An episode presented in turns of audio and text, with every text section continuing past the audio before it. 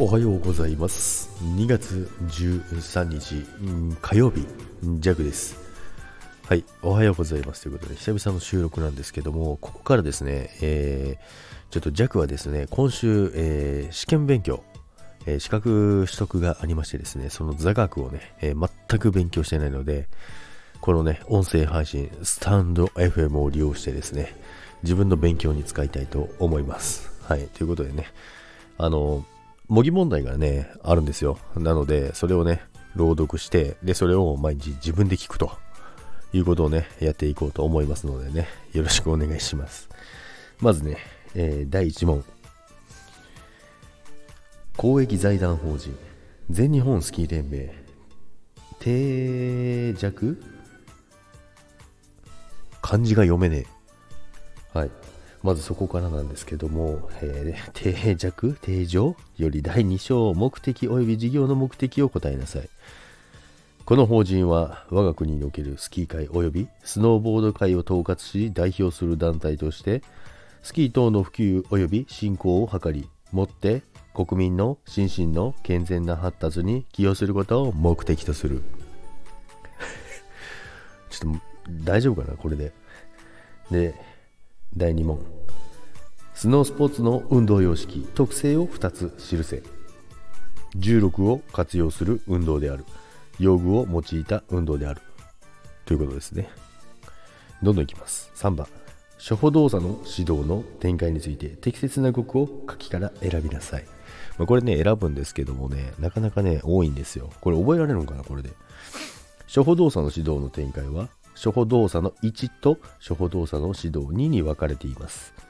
初歩動作の指導1では、スキー用具の知識に始まり、スキー用具の脱着方法、準備運動の後、投稿、方向転換、平地滑走などを扱います。続いて、初歩動作の指導2では直角行からプルク暴原へとスキーヤーを導き初めての連続ターンによりスキーの楽しさに触れることになります。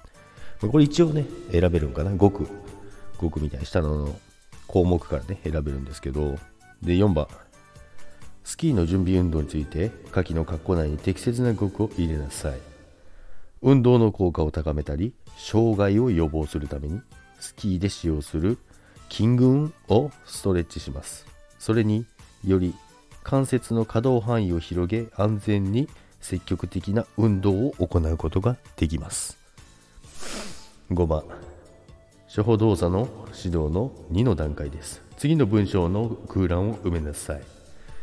この段階の指導は多くの言葉よりもやってみせるが効果的です。はい。まあ、これがね、まあ、1ページ目なんですけども、2ページ目まで、あ、2ページ目までやっとくか。2ページ目まで、6番。6番ですね。えー、より良い指導者になるために空欄を埋め文章を完成させなさい。グッドコーチになりましょう。スポーツ界ではコーチングといえば何でしょうか？プレイヤーがなりたいと思う自分に近づけるためのサポートすることらしいですよ。えー、次の文章を読み説明されている言葉の、えー、カッコの抜けている頭文字をつなげてキーワードを完成します。これはいいかな。これはね、覚えられる。このパトロールだからね。はい。8番。指導のあり方についての評価。いいスキー指導とは、学習者が望む。いい学習活動とは、4つ答えなさい。これ暗記なんだよね。覚えられるかっていうの、こんなの。精一杯運動させてくれた。技や力を伸ばしてくれた。友人と仲良く学習させてくれた。何か新しい発見をさせてくれた。ということです。9番。